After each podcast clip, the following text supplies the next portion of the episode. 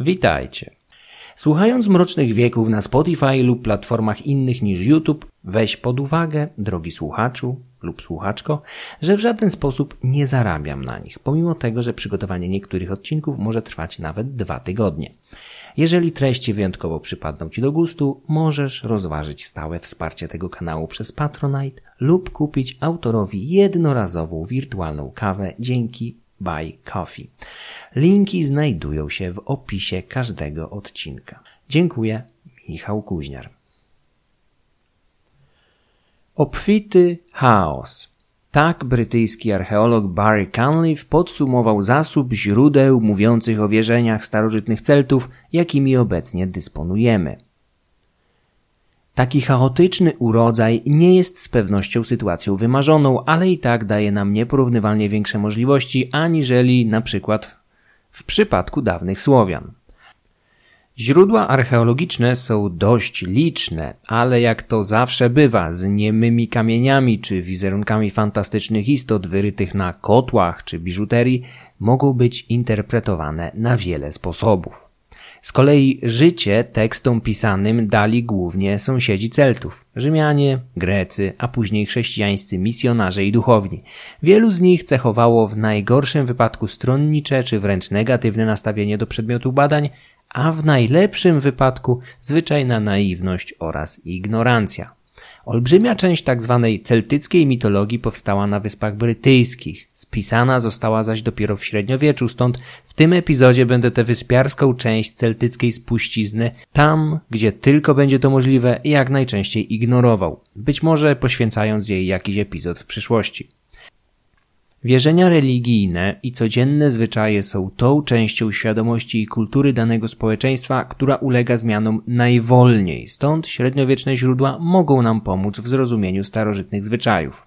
Z drugiej jednak strony niemal żadne z imion bogów starożytnej Galii nie powtarza się w średniowiecznej Irlandii, co jest bardzo mocną sugestią, że w czasie i przestrzeni następują istotne i nieodwracalne zmiany, a przodkowie czy kontynentalni kuzyni Celtów z peryferyjnej Hibernii, jak zwano w starożytności Irlandię, nie musieli wcale wierzyć dokładnie w to samo, co oni. W rzeczywistości o celtyckiej mitologii czy religii powinniśmy mówić w liczbie mnogiej jako mitologiach i religiach, bardzo zresztą niekonsekwentnych i niejednokrotnie pełnych przeciwieństw.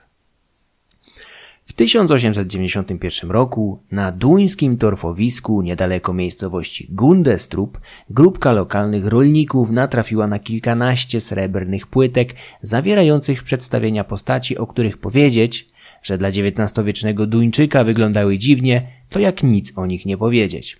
Srebrne płytki ukryto w glebie przed setkami, a może nawet tysiącami lat, być może jako dar wotywny dla nieznanych bogów albo skarb, po który ktoś miał wkrótce powrócić, lecz jak wiemy nie zdołał tego uczynić. Znalazcy postanowili zawiadomić o odkryciu archeologów, ci zaś błyskawicznie dostrzegli wielkie znaczenie odkrycia w torfowisku.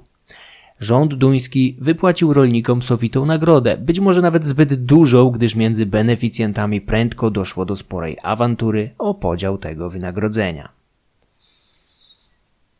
Płytki z Gundestrup okazały się być częścią większego kotła. Każda z nich przedstawiała jakąś osobliwą scenę pełną tajemniczej symboliki. Część płytek musiała znajdować się na zewnątrz naczynia, inne zaś w jego środku, ale prędko uświadomiono sobie, że odkrycie jest niepełne i kilku płytek po prostu brakuje. Kocioł z Gundestrup jest datowany najczęściej na późny okres lateński, ostatnie dwa stulecia przed naszą erą.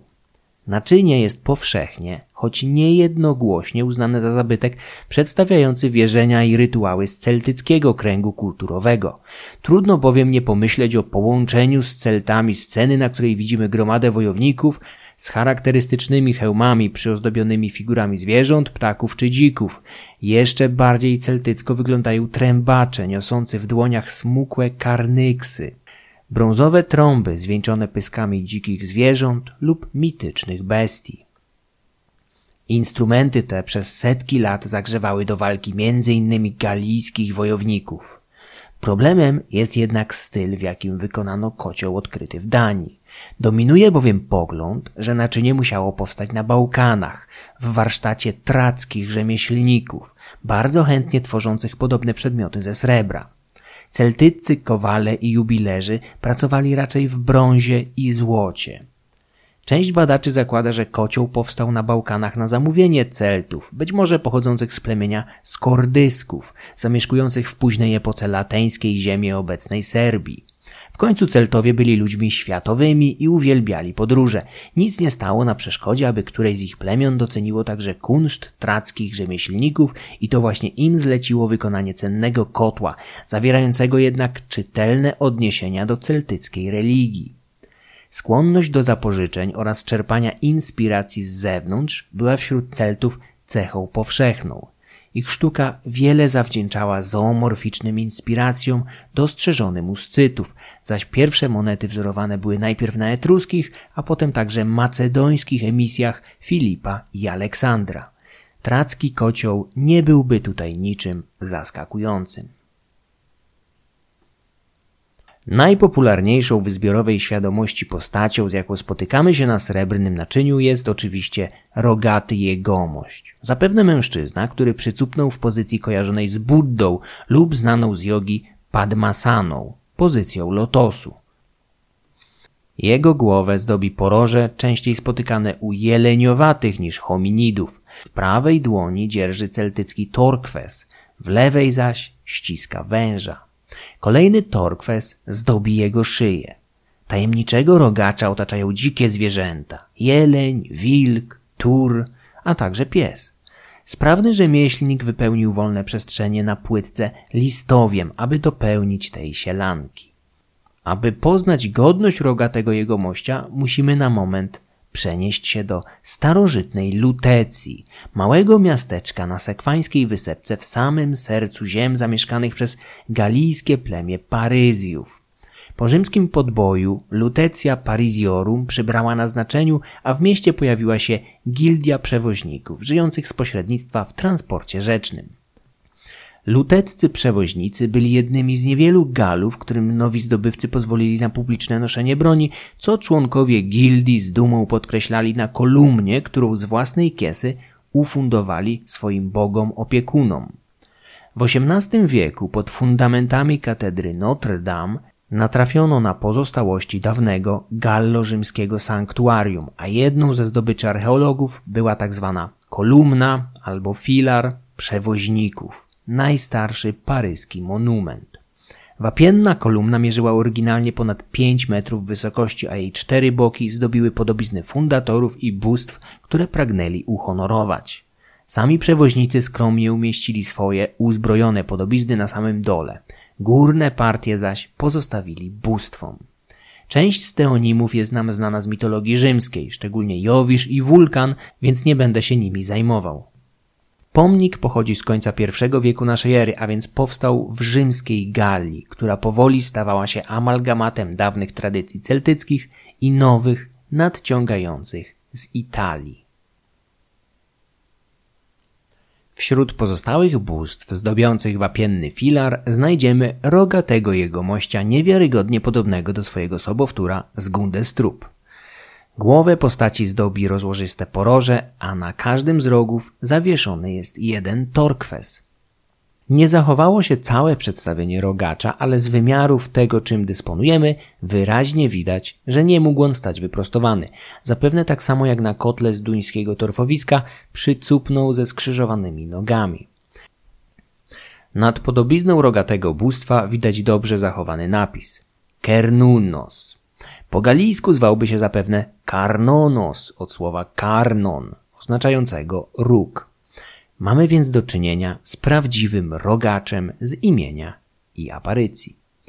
Podobizny przypominające rogate bóstwo pojawiają się także na Półwyspie Iberyjskim, Wyspach Brytyjskich czy we włoskiej dolinie Val Camonica, gdzie już w siódmym wieku przed naszą erą ktoś wyrył w kamieniu petroglif z rogatym humanoidem. Kernunosa najczęściej utożsamia się z pradawnym panem dzikiej zwierzyny, jednym z najstarszych bóstw, jakie czcił człowiek, być może jeszcze w odległym paleolicie. Tajemniczy Bóg musiał czuwać nad dziką zwierzyną, lasami i urodzajem. Musiał być w jakiś sposób utożsamiany z bogactwem i dobrobytem, skoro paryscy przewoźnicy postanowili umieścić dla niego dedykację na swoim filarze. W końcu nie żyli z polowań w leśnej głuszy, tylko z przewozu towarów i ludzi. Pradawność i uniwersalność rogatego boga potwierdzają łudząco przypominającego podobizny z zupełnie wydawałoby się odległych kultur. Ponad cztery tysiące lat temu w należącym do cywilizacji Doliny Indusu, mieście Mohendżo-Daro w dzisiejszym Pakistanie, ktoś stworzył artefakt znany jako pieczęć Pashupati. Widzimy na niej coś, co może być jedną z najstarszych podobizn hinduskiego boga Shiwy, tutaj w pozycji pana dzikiej zwierzyny. Tajemnicza postać siedzi w pozycji kwiatu lotosu, otoczona dzikimi zwierzętami, a jej głowę zdobi bujne poroże. Być może mamy tutaj do czynienia ze wspólną, prastarą indoeuropejską tradycją, na przestrzeni dwóch kontynentów rozdzielona tysiącami lat, kilometrów i dziesiątkami rodzących się oraz obumierających w tym czasie i na tej przestrzeni państw i kultur. Kernunos musiał przetrwać w powszechnej świadomości przynajmniej do wczesnego średniowiecza. Jego podobiznę zawiera bowiem wykonany w dziewiątym stuleciu psałterz sztutgarcki. W nowej, chrześcijańskiej rzeczywistości Bóg został zepchnięty do Hadesu jako demoniczny pan piekieł. Przypisanie go przez chrześcijan do zaświatów nie było przypadkowe. Pana dzikich zwierząt i ponurych kniei musiało bowiem ciągnąć do ziemi i skrywanych przez nią tajemnic. Był typowym bóstwem chtonicznym, a wśród jego kompetencji mogły znajdować się tak, wydawałoby się, przeciwstawne sfery jak śmierć i życie.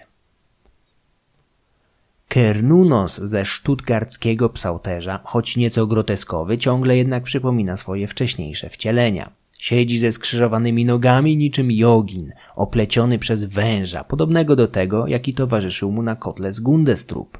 Jego głowę zdobi coś, co bardziej przypomina ptasie skrzydła niż poroże jelenia, ale to wciąż ten sam stary dobry Kernunos.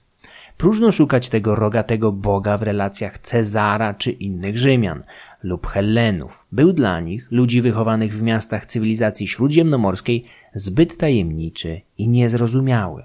A oni zawsze starali się szufladkować bogów czczonych przez tak zwanych barbarzyńców według znanych sobie schematów. Najlepiej widać to w pozostawionej przez Cezara relacji o bóstwach Galów w tłumaczeniu Tadeusza Woźniaka. Cytuję. Ze wszystkich bogów najbardziej czczą Merkurego i ma on najwięcej posągów. Uważają, że jest on patronem wszelkich umiejętności, przewodnikiem na drogach i podczas podróży i że ma wpływ na powodzenie w interesach. Dopiero po nim oddają cześć Apollinowi, Marsowi, Jowiszowi i Minerwie. O bóstwach tych mają prawie takie samo wyobrażenie co inne ludy. Apollo leczy choroby, Minerva sprawuje pieczę nad sztuką i rzemiosłami, Jowisz sprawuje najwyższą władzę nad pozostałymi bóstwami, zaś Mars wpływa na bieg wojen. Wszyscy Galowie uważają, że są potomkami boga Disa i mówią, że tak nauczają druidzi. Koniec cytatu. Cezar opisywał religię Galów według metody znanej jako interpretatio romana.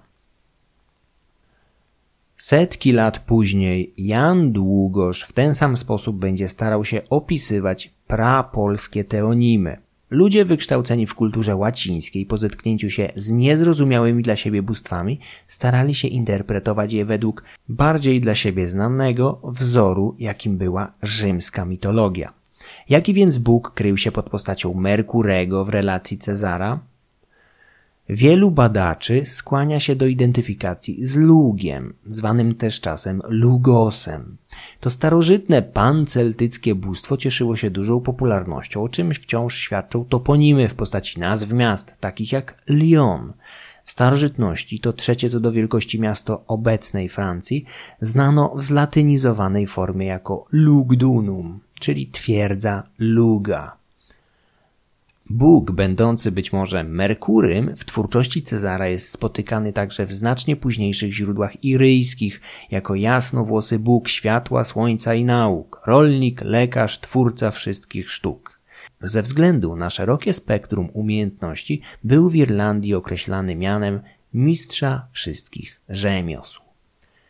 Merkurym Cezara może być jednak także słynny Teutates, znany każdemu, kto miał w dzieciństwie kontakt z przygodami dwóch komiksowych Galów. Teutates był prawdopodobnie na początku swego istnienia bóstwem klanowym lub plemiennym, o czym świadczy jego imię wywodzące się z galijskiego słowa teuto albo teuta, oznaczającego lud, plemię. Od tego bóstwa wywodziło swoją nazwę plemię Teutonów, od dawien dawna rodzące spory wśród uczonych widzących w wojowniczych Teutonach raz Germanów, innym razem zaś Celtów. Biorąc pod uwagę, że ich etnogeneza przebiegła gdzieś na styku tych dwóch żywiołów, obie wersje są prawdopodobne, chociaż z czasem z pewnością zwyciężył w tym ludzie komponent germański. Według filologa i historyka Andrzeja Kempińskiego współczesne określenie Niemca Deutscher wywodzi się także od teuto albo teuta.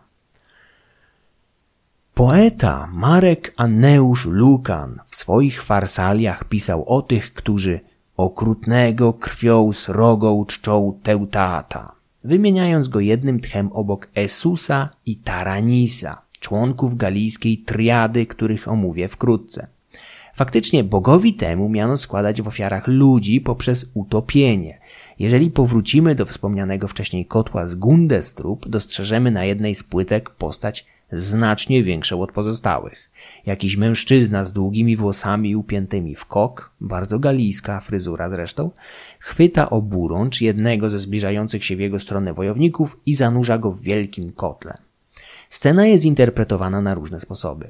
Z jednej strony badacze widzą tutaj Teutatesa albo jego kapłana topiącego ofiarę w rytualnym kotle, ale z drugiej strony sugeruje się, że scenka może symbolizować wiarę w reinkarnację lub jakąś mityczną przemianę.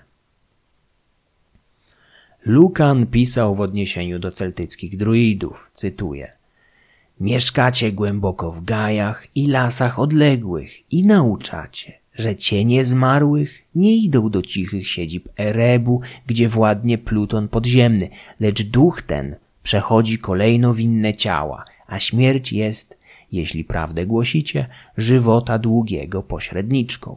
Szczęśliwe te ludy północy w swym błędnym mniemaniu, o tyle, że ze strachów największy nie nęka ich. Strach przed śmiercią. Stąd duch ich gotowy rzucać się w walkę na miecze z odwagą, co umie umierać, nieskora życia oszczędzać, bo ma się ono odrodzić. Koniec cytatu. Celtycką wiarę w reinkarnację odnotowali wcześniej także Hellenowie, którzy zauważyli podobieństwo nauk druidów do wcześniejszych poglądów Pitagorasa, wierzącego w pośmiertną wędrówkę dusz. Grecy naturalnie wytłumaczyli sobie to podobieństwo zapożyczeniem przez druidów nauczań sławnego filozofa Samos. Nie przyszło im do głowy, że Celtowie mogli sami dojść do podobnych idei albo po prostu odziedziczyli je jako kolejny element indoeuropejskiego dziedzictwa. Celtycka wiara w reinkarnację była powszechna i w przypadku Irlandczyków najczęściej zakładała odradzanie się kolejno pod postaciami ludzi i zwierząt. Sfera działalności Teutatesa nie jest możliwa do precyzyjnego określenia, ale nie powinno nas to martwić. Bóstwa panteonów politeistycznych nigdy nie miały sztywnego zakresu kompetencji i rzadko dawały się włożyć do zbyt ciasnych szuflad. Najlepszymi przykładami są choćby grecki Hermes czy skandynawski Odyn, bogowie absolutnie wszechstronni, iście renesansowi. Bliskim kolegą Teutatesa musiał być Taranis, wymieniany przez Lukana jako kolejny członek wielkiej celtyckiej triady. Imię tego boga wywodziło się od galijskiego słowa taran, oznaczającego grzmot. Był więc zapewne bóstwem piorunów i burz. Mógł mieć także jakiś związek ze światem podziemnym i zaświatami, gdyż Rzymianie zapewne nie bez powodu wiązali go w jakiś sposób ze swoim bogiem znanym jako Dis Pater, dosłownie bogaty ojciec, który był władcą świata podziemnego i bogactwa. Taranis mógł być celtyckim Jowiszem z relacji Cezara, bogiem gromowładnym przedstawianym często pod postacią silnego, brodatego mężczyzny z piorunem w prawej dłoni i kołem ze szprychami w lewej, tak jak na figurce z Le Châtelet de Gourzon we Francji. Zwano go Włochaczem, a ślady jego kultu spotkać można od Bałkanów aż po Brytanię. Podobną mu postać spotkamy także na kotle z Gundestrup. Na jednej z płytek zobaczymy bowiem górną część korpusu brodatego mężczyzny unoszącego w górę zaciśnięte pięści. W jednej z nich trzyma koło ze szprychami, podobne do innych przedstawień Taranisa. Na kotle z Gundestrup domniemanego boga otaczają dzikie zwierzęta oraz niezidentyfikowany człowiek w hełmie z rogami. Taranisowi również miano składać ofiary z ludzi. Pełen poetyckiej przesady Lukan pisze, że jego ołtarz był nie lepszy od tego należącego do scytyjskiej Diany, dla której również przelewano krew ludzką. Ofiary dla Taranisa miały być często palone żywcem. W tym momencie dochodzimy do słynnego fragmentu Wojny galijskiej Cezara, w którym autor barwnie opisuje zwyczaj palenia ludzi w czymś, co miało być wielką kukłą z wikliny. Korzystam tutaj ze świeżo wydanej przez Bellonę książki o wojnie galijskiej Cezara, aczkolwiek pozwoliłem sobie wprowadzić jedną zmianę w tłumaczeniu. Nie wiedzieć czemu w książce Bellony kukła jest z żelaznych, a nie wiklinowych prętów. Żelazo, chciałbym zauważyć, kiepsko się pali, a słynny Wickerman, wiklinowy człowiek, nie wziął się z kukły żelaznej, tylko wiklinowej. Cytuję. Mieszkańcy Galii są niezwykle religijni i z tego powodu ci, których złożyła ciężka choroba, oraz ci, którzy znajdują się na wojnie lub w niebezpieczeństwie, zamiast ofiar zwierzęcych ofiarowują ludzi, albo ślubują, że taką ofiarę złożą, a przy składaniu tych ofiar korzystają z pomocy druidów, ponieważ uważają, że przychylności bogów inaczej pozyskać nie można, jak tylko przez oddanie życia ludzkiego za ludzkie życie. I tego rodzaju ofiary ustanowiono w imieniu ogółu. Niektóre plemiona posługują się w tym celu ogromnymi konstrukcjami na kształt człowieka, którego poszczególne członki wyplecione z wiklinowych prętów wypełniają żywymi ludźmi. Po ich podpaleniu ludzie ci giną w ogniu. Uważają, że dla bogów nieśmiertelnych najmilsze ofiary są z tych, których przyłapano na kradzieży, rozboju czy na innych przestępstwach, ale gdy tego rodzaju ludzi brak, to przyjmują także ofiary z niewinnych. Koniec cytatu.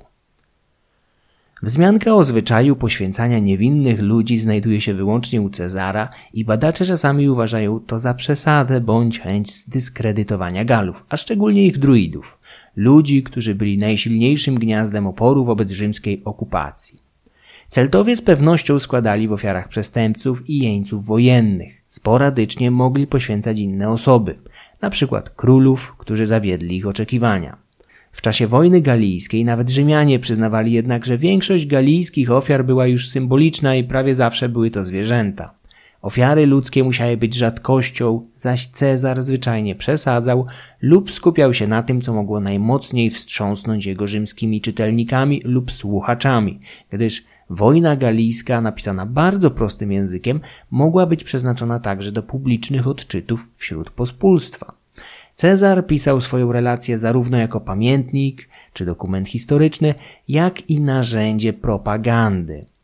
Łatwo poczuć nam dzisiaj odrazę, słuchając o ofiarach składanych z ludzi, nawet z przestępców, a co za tym idzie, potępić dawnych Celtów. W tym miejscu warto jednak przypomnieć sobie o krwawych igrzyskach gladiatorów organizowanych w Rzymie regularnie, z udziałem setek, a nieraz nawet tysięcy wytrenowanych wojowników, amatorów, skazańców i dzikich zwierząt. Tak w Rzymie, jak na prowincji. W piasek każdego z większych rzymskich amfiteatrów mogło na przestrzeni stuleci wsiąknąć więcej krwi takich ofiar, aniżeli w całej Galii podczas tajemniczych obrzędów druidów. Palenie ofiar ludzkich na wielkich drewnianych stosach wraz ze zwierzętami i owocami opisywał Diodor Sycylijski.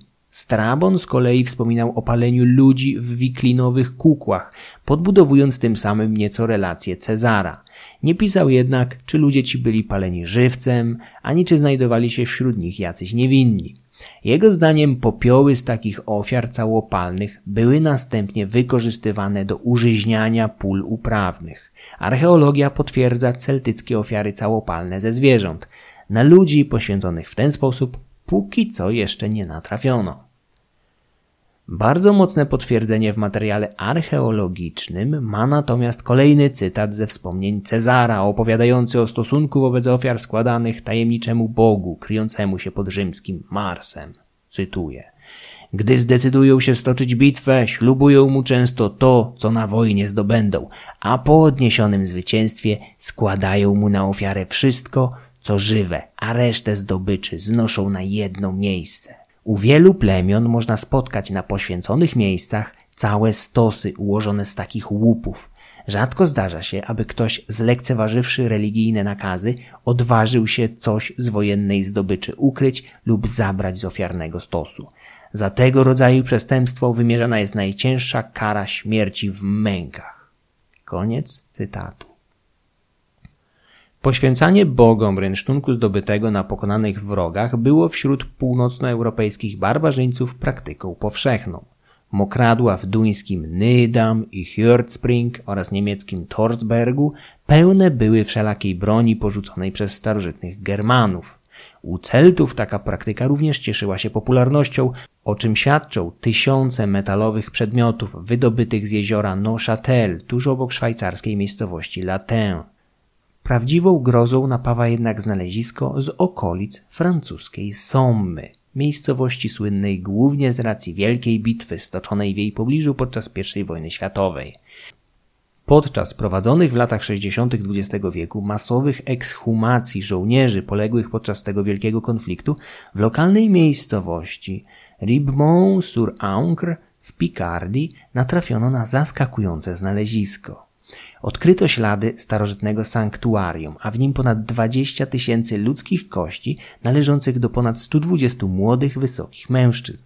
Szkielety były niemal kompletne. Brakowało w nich jedynie głów. Wokół kości walały się także resztki zardzewiałego rynsztunku, które wojownicy zatrzymali nawet po śmierci. W toku długotrwałych badań ustalono, że szkielety ustawiono na czymś w rodzaju drewnianej platformy, gdzie zostały przytwierdzone i zapewne stały w pozycji wyprostowanej, uzbrojone, lecz bez głów i niektórych kości długich, dla których znaleziono inne zastosowanie.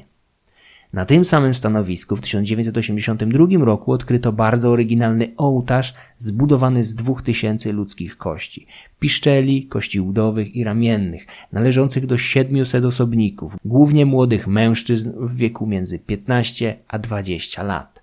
Część z nich zapewne wzięto ze szkieletów ustawionych na wspomnianej platformie. Ołtarz miał kształt zbliżony do kwadratu, o bokach długości stu sześćdziesięciu centymetrów i wolnej przestrzeni w środku, wypełnionej nadpalonymi kośćmi.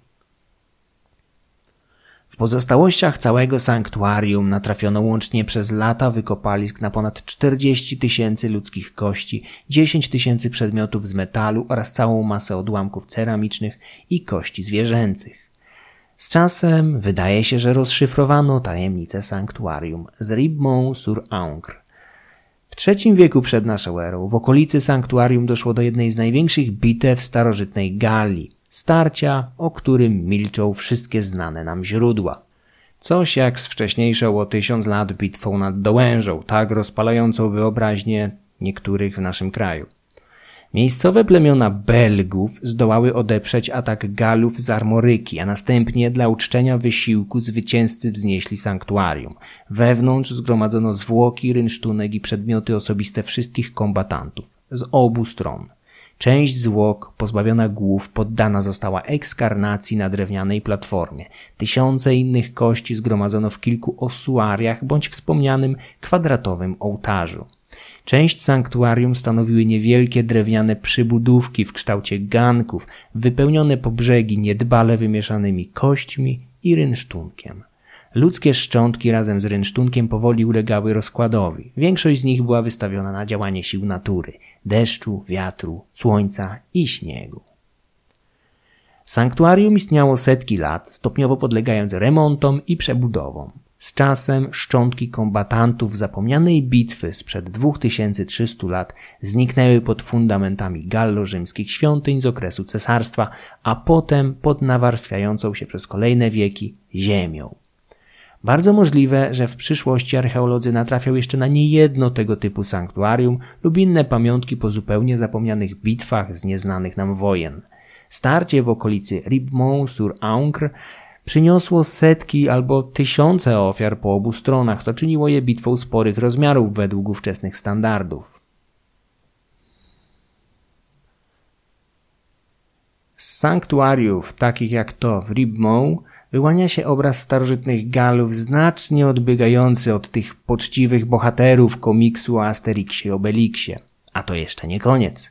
Nieodłącznym elementem celtyckiej tożsamości był przecież kult głowy, często odciętej.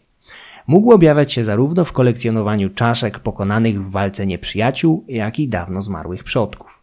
Zwyczaj wieszania czaszek zabitych przeciwników niczym trofeów myśliwskich w galijskich domach był ze zgrozą opisywany przez rzymskich i greckich kronikarzy. W ruinach południowo-galijskiego sanktuarium w Entremont w Prowansji natrafiono na czaszki piętnastu mężczyzn, z których tylko dwóch miało więcej niż trzydzieści lat w chwili śmierci. Prawdopodobnie byli to znaczniejsi przeciwnicy polegli w boju, którzy już po śmierci stracili głowy, dosłownie. Ze źródeł wiemy, że podobny los spotkał w trzysta dziewiątym roku przed naszą erą rzymskiego konsula Postumusa, zabitego w przegranej bitwie z plemieniem Bojów.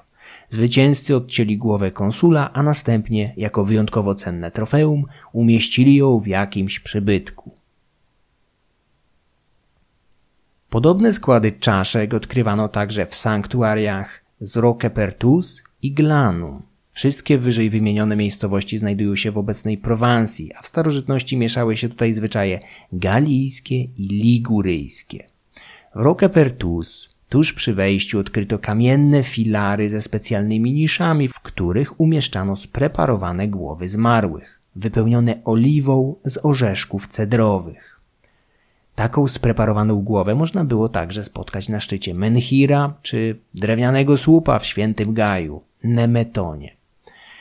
W tym momencie wyobraźmy sobie te celtyckie sanktuaria z Entremont, Roquepertus, Ribemont-sur-Ancre, pełne ludzkich czaszek, ołtarzy z piszczeli, a nawet całych pomieszczeń wypełnionych po brzegi resztkami zwłok i zużytego rynsztunku. Coś na kształt scenografii świątyni jakiegoś sztampowego antagonisty z co drugiego er pe gie a. Tylko że te sanktuaria, a raczej ossuaria, istniały naprawdę. Skąd brał się tak silny kult czaszki w kulturze celtyckiej? Lata temu starał się to wytłumaczyć rumuński religioznawca Mircea Eliade. Cytuję. Pierwotne, magiczno-religijne znaczenie uciętej głowy zostało poparte przez wierzenia, które czaszkę uważały za pierwsze źródło semen virile, męskiego nasienia i za siedzibę ducha. Dla Celtów czaszka jest owym wzorcowym miejscem, gdzie gromadzi się święta siła pochodzenia boskiego, która chroniła jej właściciela przed wszelkiego rodzaju niebezpieczeństwem, a jednocześnie gwarantowała zdrowie, bogactwo i powodzenie. Koniec cytatu. Kult głowy nie ograniczał się tylko i wyłącznie do czaszek odciętych od korpusów przeciwników. W celtyckiej sztuce motyw samotnej głowy pozbawionej ciała jest elementem powszechnym. Jednym z najdoskonalszych tego typu przykładów jest wapienna głowa odkryta w tysiąc dziewięćset czterdziestym trzecim roku w czeskiej miejscowości Mysieckie Żechrowice. Kamienna głowa wykonana w rozmiarze przypominającym naturalne czaszki jest jednym z najpopularniejszych celtyckich artefaktów z epoki Latin na naszym kontynencie. Przedstawia mężczyznę o sowich oczach, sarmackich wąsach i bardzo oryginalnej fryzurze przypominającej nieco tonsurę. Szyję mężczyzny zdobi oczywiście nieodłączny torkwes. Czy ta kamienna głowa reprezentowała jakiegoś zmarłego przodka? A może sławnego wodza? Albo może była kopią czaszki wyjątkowo godnego upamiętnienia przeciwnika powalonego podczas boju? Mamy co najmniej kilka możliwości interpretacji tej wapiennej celtyckiej głowy z Czech. W końcu Celtowie znani byli z zamiłowania do aluzji, tajemniczości i niedopowiedzeń. Podobne cechy zdradzała także ich sztuka. Francuski filolog i mitograf Georges Dumézil do dzisiaj znany jest ze swojej słynnej teorii trójpodziału władzy, charakterystycznego dla wszystkich indoeuropejskich mitologii i systemów wierzeń. Wedle jego założeń życie mistyczne ludów indoeuropejskich było podzielone na trzy domeny, zarządzane przez triadę potężnych bóstw. Jedno z nich miało sprawować kontrolę nad sferą sakralną i sądowniczą, drugie nad kwestiami militarnymi, a trzecie nad produkcją żywności i reprodukcją. System ten odcisnął także silne piętno na klasach społecznych, które wśród ludów indoeuropejskich często dzieliły się według schematu – kapłani, wojownicy, rolnicy. Teoria Dumézila od dekad cieszy się olbrzymią popularnością, a kolejne pokolenia religioznawców tworzą w oparciu o nią swoje propozycje, przypisując konkretne bóstwa w miejsce każdej z trzech sfer. W przypadku Celtów badacze najczęściej powołują się na fragment z Farsaliów Lukana, w której wymienia on z imienia Teutatesa, Taranisa i Esusa. Zajmę się teraz tym trzecim, enigmatycznym bogiem. Esus pojawia się nie tylko w twórczości rzymskiego poety. Jego podobiznę odnajdziemy także na wspomnianej kolumnie przewoźników, gdzie Bóg występuje z toporem w ręku, którym właśnie zamachuje się na jakieś drzewo. W podobnej pozie spotykamy Esusa na filarze Strewiru, miejscowości leżącej niegdyś w sercu ziem plemienia belgijskich Trewerów. Przedstawiany z toporem w ręku Esus zaczął być utożsamiany z zawodem drwala, ale Bóg ów z całą pewnością dysponował szerszą paletą umiejętności. Etymolodzy od dawien dawna łamią sobie głowy nad poprawną interpretacją jego imienia, obdarzając nas zupełnie przeciwstawnymi wynikami swoich badań. Esus miałby więc być z jednej strony dobry, z drugiej zaś gniewny. Według innej hipotezy z kolei miał być po prostu panem. U Lukana pojawia się jako Jesus, ale wszelkie skojarzenia z Ameryką Łacińską musimy odłożyć na bok. Rzymski poeta przedstawia go tak jak pozostałych bogów ze swojej triady, jako postać mroczną, okrutną i żądną krwi. Późniejsi komentatorzy Lukana pozostawili na marginesach jego prac uwagi, jakoby Esus lubował się w ofiarach przebijanych włócznią albo duszonych i wieszanych na gałęziach. Podobieństwa z kultem skandynawskiego Odyna wydają się zaskakujące. Według różnych pomysłów miał tajemniczy Esus sprawować pieczę nad lasami, wojną, kapłanami i magią. Widziano w nim zarówno obrotnego Merkurego, jak wojowniczego Marsa. Wizerunki boga ścinającego drzewa lub same ich gałęzie mogą być w końcu nawiązaniem do działalności druidów, którzy w określonych porach cyklu księżyca udawali się do świętych gajów i szukali jemioły, pasożytniczej, wiecznie zielonej krzewiny. Ścinali ją sierpami wykonanymi z cennego złota, metalu odpornego na korozję. Do obrzędów nadawała się wyłącznie jemioła znaleziona na dębach, co było nie lada wyzwaniem, gdyż jak pisał już Pliniusz, krzewinę tę niezbyt często spotyka się akurat na tym drzewie. Dęby w dawnych religiach poświęcone były gromowładnym bogom. Z drugiej jednak strony zawsze szczególną wartość przypisywano temu, co było rzadkie. Zwierzęciem poświęconym Esusowi miał być dzik, będący w kulturze Celtów jednym z najbardziej szanowanych gatunków. Patrząc na wierzenia dawnych Celtów przez okulary Lukana i Cezara, dostrzeżemy okrutne bóstwa i mroczne gaje obficie zroszone krwią ofiar, niejednokrotnie ludzkich, zabijanych przez tajemniczych druidów. Tacyt, pisząc o świętych gajach Brytów na wyspie Mona, szedł również w tym samym kierunku, przyjętym wcześniej przez Cezara i Lukana. Opierając się zapewne na relacji swojego teścia, Agrykoli, wielki rzymski historyk pisał o poświęconym zabobonom gajach, ołtarzach zbrukanych ludzką krwią i wróżbach z trzewi jeńców. Nad tym wszystkim mieli czuwać ponurzy kapłani, ciskający w Rzymian przekleństwa, a wokół nich uwijały się tajemnicze kobiety, z ubioru i wyglądu przypominające legendarne furie, rzymskie odpowiedniczki greckich Eryni. Grecki geograf Strabon również mroził krew w żyłach swoich czytelników opisem wyroczni dokonywanych przez tajemnicze wróżbitki z wykorzystaniem krwi jeńców wojennych. Grek pisał, cytuję: Szły za nimi wróżbitki, które przepowiadały przyszłość. Te kapłanki o białych włosach, biało odziane, nosiły płaszcze wełniane spięte agrafami i pasem z miedzi. Szły boso, z mieczem w dłoni, przed więźniami.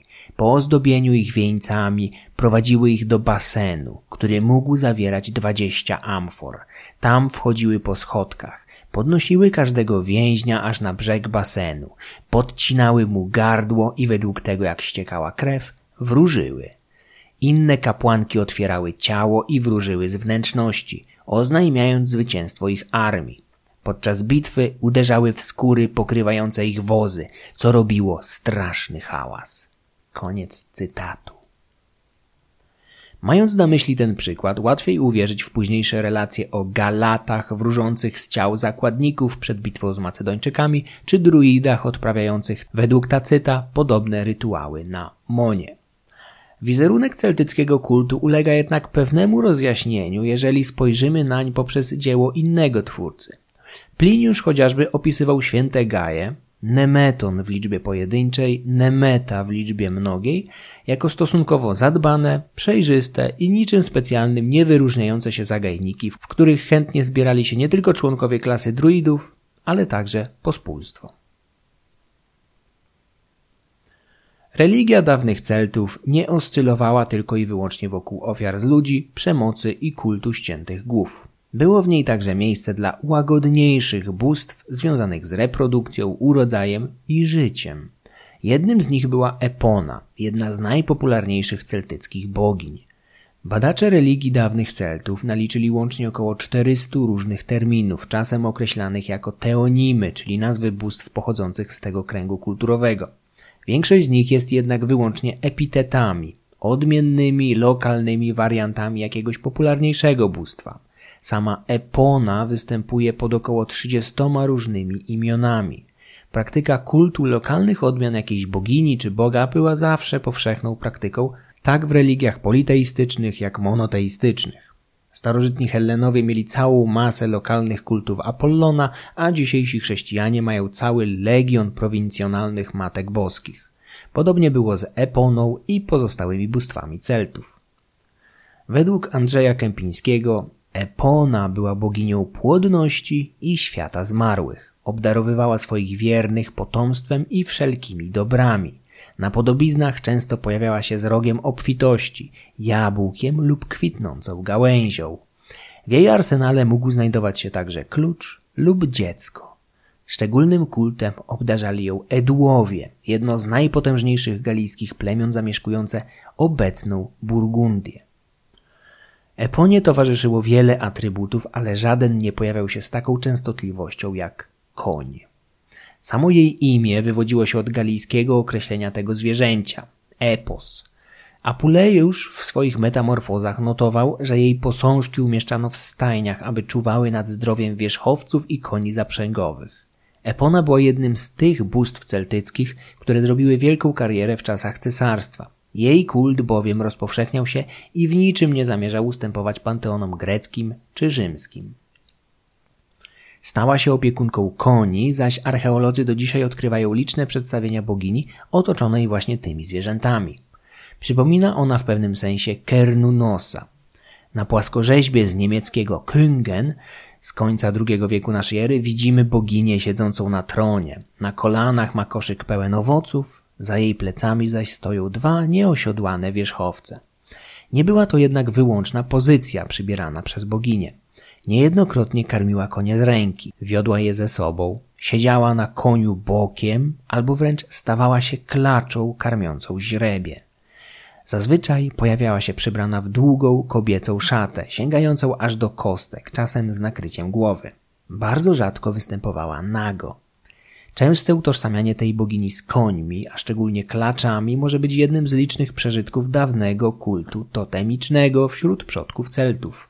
Ludy, z których wywodzili się Celtowie, mogły oddawać cześć konkretnym zwierzętom, opiekującym się poszczególnymi klanami lub plemionami. Z czasem te bóstwa totemiczne ulec mogły postępującej antropomorfizacji. Patronat nad końmi uczynił z Epony także opiekunkę furmanów i woźniców. Czcili ją także żołnierze, szczególnie kawalerzyści. Bogini stała się z czasem po prostu koniarą, ale jej geneza była znacznie bogatsza. Najprawdopodobniej była pozostałością po pradawnym kulcie bogini matki, wielkiej bogini, a jej kult mógł sięgać czasów neolitycznych. Nawet ten koń, prosty, wydawałoby się czworonóg, nie towarzyszy Eponie od tak sobie.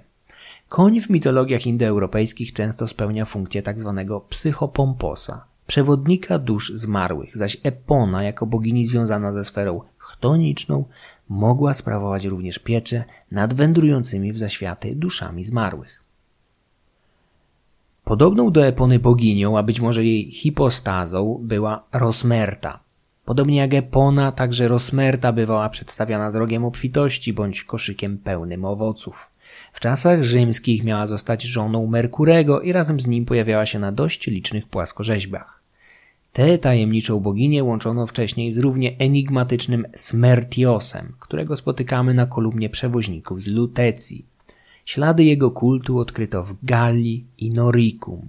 Smertios pojawia się tam pod postacią rosłego mężczyzny z potężnym torsem, brodą i maczugą w prawej dłoni. Te specyficzne atrybuty nasunęły badaczom skojarzenia z rzymskim Herkulesem, którego odpowiednikiem miałby być Smertios. Łączy się go także z Marsem, a ci, którzy uważnie wysłuchali ten odcinek od początku, szybko zorientują się, że będzie to już prawdopodobnie trzeci potencjalny odpowiednik Marsa na celtyckiej liście istot nadprzyrodzonych. Niemożność zaszufladkowania Smertiosa bierze się z jednej strony ze skąpości źródeł, jakimi o nim dysponujemy, a z drugiej ze zwyczajnej niekompatybilności większości bóstw celtyckich z tymi rzymskimi. Mitologie i systemy wierzeń ludów indoeuropejskich, choć tak do siebie podobne, nie dają się przełożyć jeden do jednego. Najlepszym potwierdzeniem powyższego jest zaś przypadek galickiego Tarvosa Trigaranosa, kolejnego rdzennie celtyckiego bóstwa, którego teonim znaczy dosłownie byk o trzech żurawiach. Imię w tym przypadku zobowiązuje. Bóg ów pojawia się na kolumnie przewoźników pod postacią rosłego buchaja, na grzbiecie którego przycupnęły trzy żurawie. Tuż za tą wesołą menażerią widzimy zaś bujnie wijące się gałęzie drzewa. Podobizna byczego boga z trzema nieodłącznymi żurawiami znajduje się tuż obok wizerunku Esusa, zabierającego się do ścinania drzewa. W ruinach starożytnego Trewiru również natrafiono na podobne przedstawienie, z tym, że tam mężczyzna z toporem ścina drzewo, w którego konarach znajduje się głowa byka i trzy ptaki. Z pewnością jest to ten sam tajemniczy Bóg i jego nieodłączni, pierzaści towarzysze. Drwalem zaś może być sam Esus. Naturalnie zinterpretowanie płaszczyzny, jaką zajmowało się tak specyficzne bóstwo, umyka religioznawcom, a wszystkie wysuwane przez nich propozycje są oparte wyłącznie na spekulacjach. To trochę tak, jakby za trzy tysiące lat ktoś odkrył w ruinach chrześcijańskiej świątyni figurki baranka, a gdzieś obok może gołębi, czyli zwierząt faktycznie pojawiających się w chrześcijańskiej symbolice. W jaki sposób zinterpretowałby wizerunki tych zwierząt? Czy byłby w stanie połączyć pierwsze z nich z Agnus Dei, barankiem bożym, tym, który gładzi grzechy świata? Symbolika kryjąca się za enigmatycznymi wizerunkami Tarvosa Trigaranosa może być równie interesująca, ale bardzo możliwe, że nigdy nie zdołamy jej odszyfrować. Sferę, w jakiej działały niektóre ze starożytnych celtyckich bóstw, poznaliśmy czasem tylko dzięki pojedynczemu fragmentowi jakiegoś przypadkowego źródła. Tak jest z pewnością w przypadku Ogmiosa, bardzo oryginalnego galijskiego boga, o którym możemy powiedzieć coś więcej tylko dlatego, że pewien rzymski retor Lukian z Samosat postanowił poświęcić mu fragment swojego dzieła. Opisuje tam Ogmiosa jako galijskiego Herkulesa, potężnie zbudowanego, brodatego mężczyznę o ciele spalonym słońcem. Ogmios miał prowadzić za sobą ludzi, robił to jednak w specyficzny sposób. Jego poplecznicy byli bowiem związani z Bogiem więzami ze złota i bursztynu.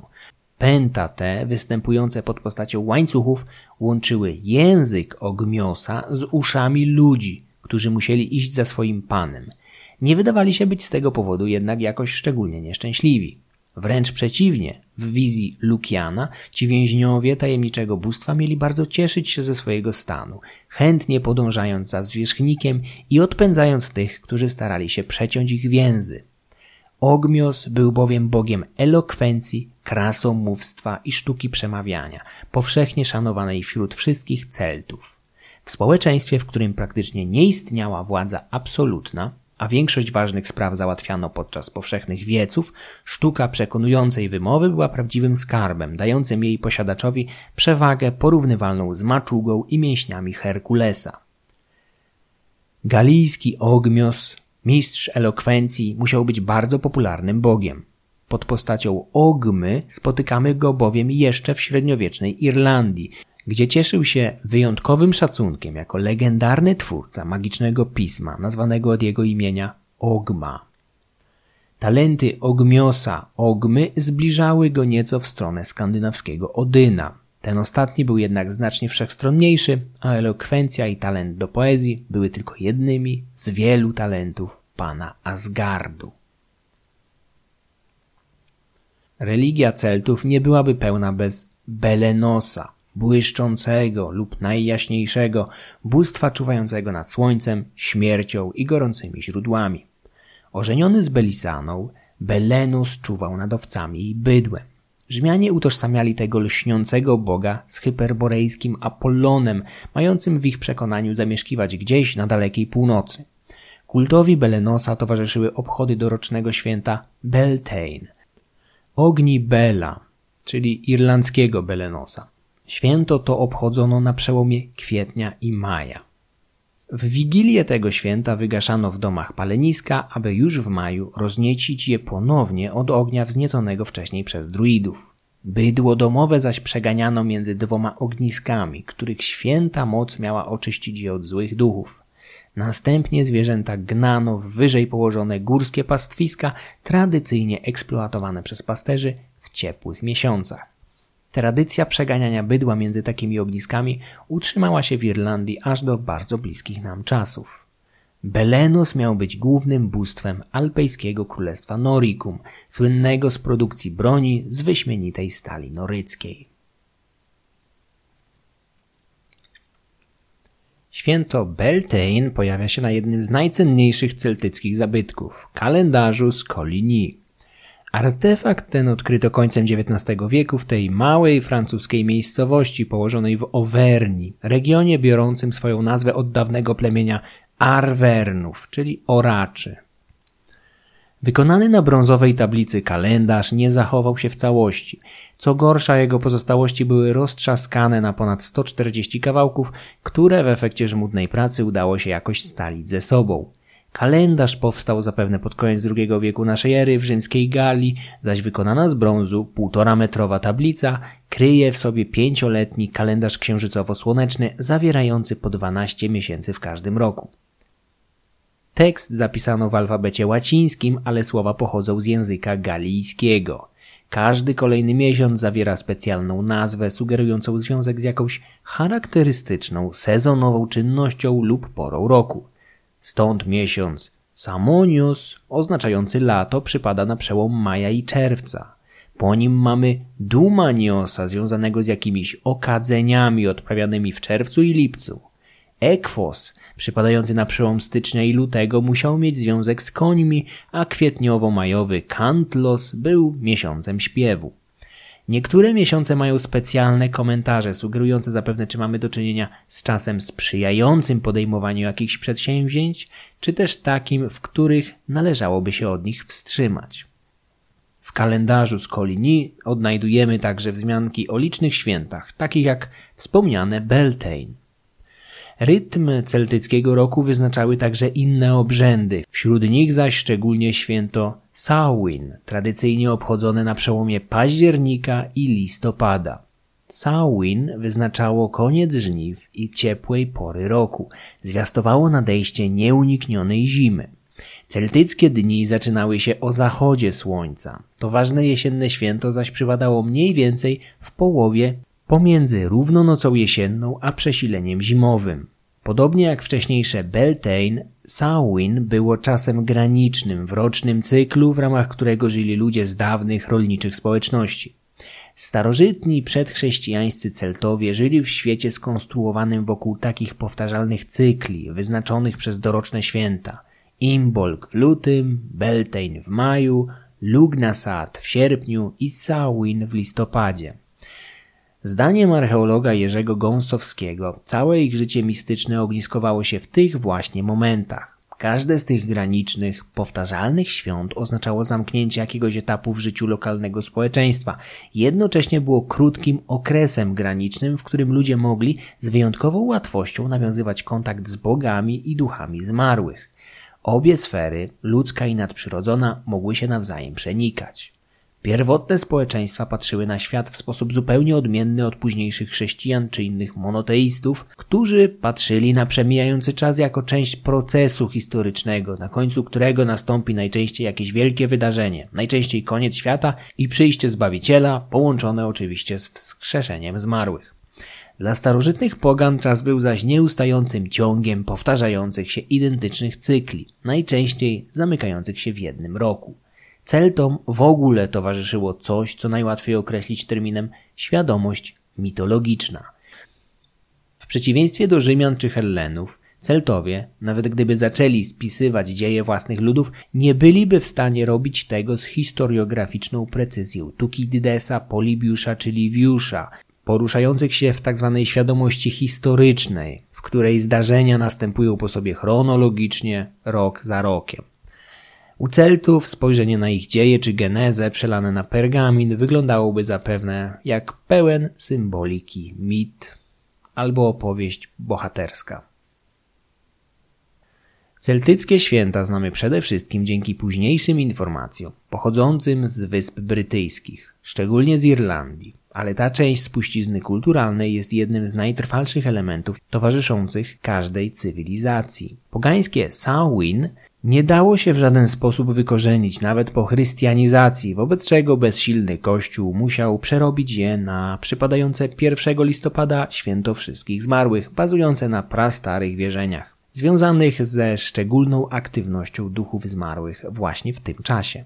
Ciągle żywa, szczególnie w krajach anglosaskich, tradycja znana jako Halloween, przypadająca na ostatnią noc października, również wywodzi się z tych dawnych pogańskich świąt. Celtycki panteon w żadnym czasie ani miejscu nie nosił cech precyzyjnej organizacji. Mnóstwo było w nim pomniejszych bóstw rodowych, być może będących już jedynie nikłymi odbiciami jakichś wybitnych przodków, nestorów klanu, pierwszych patriarchów. Cały ten chaos przyczyniał się przez lata do ciągle nierozwiązanego sporu o charakter religii Celtów, która nie przez wszystkich badaczy była uważana za politeistyczną. Pojawiały się teorie widzące w celtyckich kultach raczej henoteizm, z jednym potężnym bóstwem patronującym konkretnemu plemieniu i ewentualnie licznymi pomniejszymi zajmującymi się mniejszym zakresem kompetencji. Bóstwa te często sprawowały władzę tylko w określonych dziedzinach i na ściśle wyznaczonym terytorium. Tak z pewnością było w przypadku licznych teonimów czuwających nad źródłami i rzekami w Galii. W tej kwestii Galowie nie wierzyli w parytety. W zdecydowanej większości były to bowiem istoty żeńskie, lokalne boginie jak Loara, Marna czy Sekwana, których teonimy do dzisiaj zachowały się w rzekach, nad którymi sprawowały pieczę. Również mniejsze rzeki miały swoje, najczęściej żeńskie patronki. Tak było w przypadku jednego z dopływów Sekwany, rzeki Jon, nad którą czuwała bogini Ikaunis. Podobnie galijską Saoną opiekowała się Sukona, a dzisiejszą brytyjską rzeką Wharfe bogini Werbeja, której kamienny ołtarz odkryli jakiś czas temu archeolodzy. Woda zawsze pełniła wśród Celtów specyficzną rolę, stanowiąc punkt łączący pewnego rodzaju portal między światem ludzi a istot nadprzyrodzonych. Kresem ziemskiej egzystencji każdego człowieka jest dzisiaj śmierć, zgon fizyczny. Celtowie za faktyczny koniec obecności na Ziemi uważali jednak nie koniec biologicznego życia, ale udany pogrzeb przeprowadzony z zachowaniem wszelkich ceremonii podyktowanych tradycją. O zwyczajach pogrzebowych starożytnych Galów pisał w czasie swoich kampanii Cezar, który z pewnością jest tutaj świadkiem wiarygodnym. W końcu mało kto własnymi oczami widział tyle śmierci w Galii. Z pewnością był także świadkiem niejednego rytuału pogrzebowego. Cezar zanotował, że galijskie pogrzeby były wspaniałe i bardzo kosztowne, stosownie do stylu życia zmarłego. Ludzie mieli w zwyczaju rzucać na stos pogrzebowy przedmioty, szczególnie miłe zmarłemu za życia, w tym również jego zwierzęta. Rzymski wódz dodawał, że jeszcze niedawno, stosownie do przepisów ceremonii pogrzebowych, na tamten świat razem ze zmarłymi mieli udawać się także niektórzy z jego niewolników, a nawet klientów. Faktycznie w pierwszym wieku przed naszą erą dominująca dotychczas inhumacja polegająca na grzebaniu ważnych zmarłych razem z cennymi przedmiotami zaczęła ustępować miejsca kremacji. Być może Galowie ulegali w tym miejscu wpływom sąsiednich Rzymian, a może po prostu chcieli zabezpieczyć zmarłego przed rabusiami liczącymi na skarby odkryte w jego grobowcu. W świecie celtyckim nie istniał jeden odgórnie przyjęty zwyczaj grzebania zmarłych, a praktyki takie jak kremacja, stosowane setki lat wcześniej w kulturach pól popielnicowych, powracały po setkach lat, niczym bardzo stara moda, którą ktoś raczył reanimować. Archeologia dostarcza nam licznych dowodów na praktykowanie ekskarnacji, nawet na skalę masową, jak w przypadku sanktuarium w Ribemont-sur-Ancre. Podobne historie przekazują niektóre źródła pisane, jak choćby Pauzaniasz z grozą donoszący o Galatach pozostawiających ciała swoich towarzyszy poległych pod Termopilami na pastwę dzikich zwierząt. Przez setki lat ważnych zmarłych grzebano w bogato wyposażonych grobowcach, kurhanach, takich jak te odkryte w Wix, Hochdorf czy Glauberg. Z pewnością na szczególny pochówek zasługiwali ludzie cieszący się za życia wyjątkowym statusem albo zmarli w sposób nieprzeciętny podczas bitwy, epidemii lub obrzędu, na przykład w charakterze ofiary. Na rozległych przestrzeniach Europy, zamieszkiwanej przez ludy celtyckie, przez setki lat nigdy nie wprowadzono standardyzacji pogrzebów, praktyk religijnych ani panteonów bóstw. Nie mogło być zresztą inaczej. W końcu, jak zauważył wspomniany na samym początku Barry Cunliffe, wierzenia dawnych Celtów to wyjątkowo obfity i urodzajny chaos. Religia Celtów stanowi trudny orzech do zgryzienia ze względu na skąpość przekazów źródłowych i enigmatyczność zabytków archeologicznych. Była systemem wierzeń orbitującym wokół konkretnych, corocznych świąt, wyznaczających rytm życia lokalnej populacji. Panteon bóstw zmieniał się w zależności od miejsca, a duże znaczenie miały bóstwa lokalne, plemienne lub rodowe. Widoczne jest silne przywiązanie do bóstw chtonicznych, odpowiedzialnych za reprodukcję i świat zmarłych, ale Celtowie nie byli łagodnymi pasjonatami ekologii. Byli ludźmi praktycznymi, przywiązanymi do swoich bogactw i statusu, którym mierzyli pogłowiem bydła, ilością sług oraz klientów, a także zasobnością posiadanych metali szlachetnych. Bogowie byli zaś tymi, od których oczekiwano pomnażania tych zasobów. Relacje śródziemnomorskich dziejopisów z pewnością są skażone pewną stronniczością i zbyt mocno skupiają się na elementach makabrycznych, które choć prawdopodobne, nie musiały wcale w tej starożytnej religii dominować. Nie da się jednak z drugiej strony przedstawić Celtów jako niewinnych, łagodnych miłośników pokoju, poezji i tolerancji. Bez mrugnięcia okiem składali na swoich stosach zwierzęta, a czasem także ludzi, w których wnętrznościach mogli nawet czasem szukać odpowiedzi na szczególnie nurtujące ich pytania. Takie jak na przykład, kto wygra dzisiejszą bitwę? Celtycki system wierzeń był taki jak cała ich kultura. Kreatywny, tajemniczy, okrutny, zmysłowy i tętniący życiem. Ten epizod Mrocznych Wieków z pewnością nieco różnił się od wcześniejszych, gdyż bardziej skupiał się na religii i szeroko pojętej kulturze omawianego przeze mnie dzisiaj ludu. Jeżeli odcinek przypadł Wam do gustu, to zawsze możecie wyrazić swoje zdanie w komentarzach.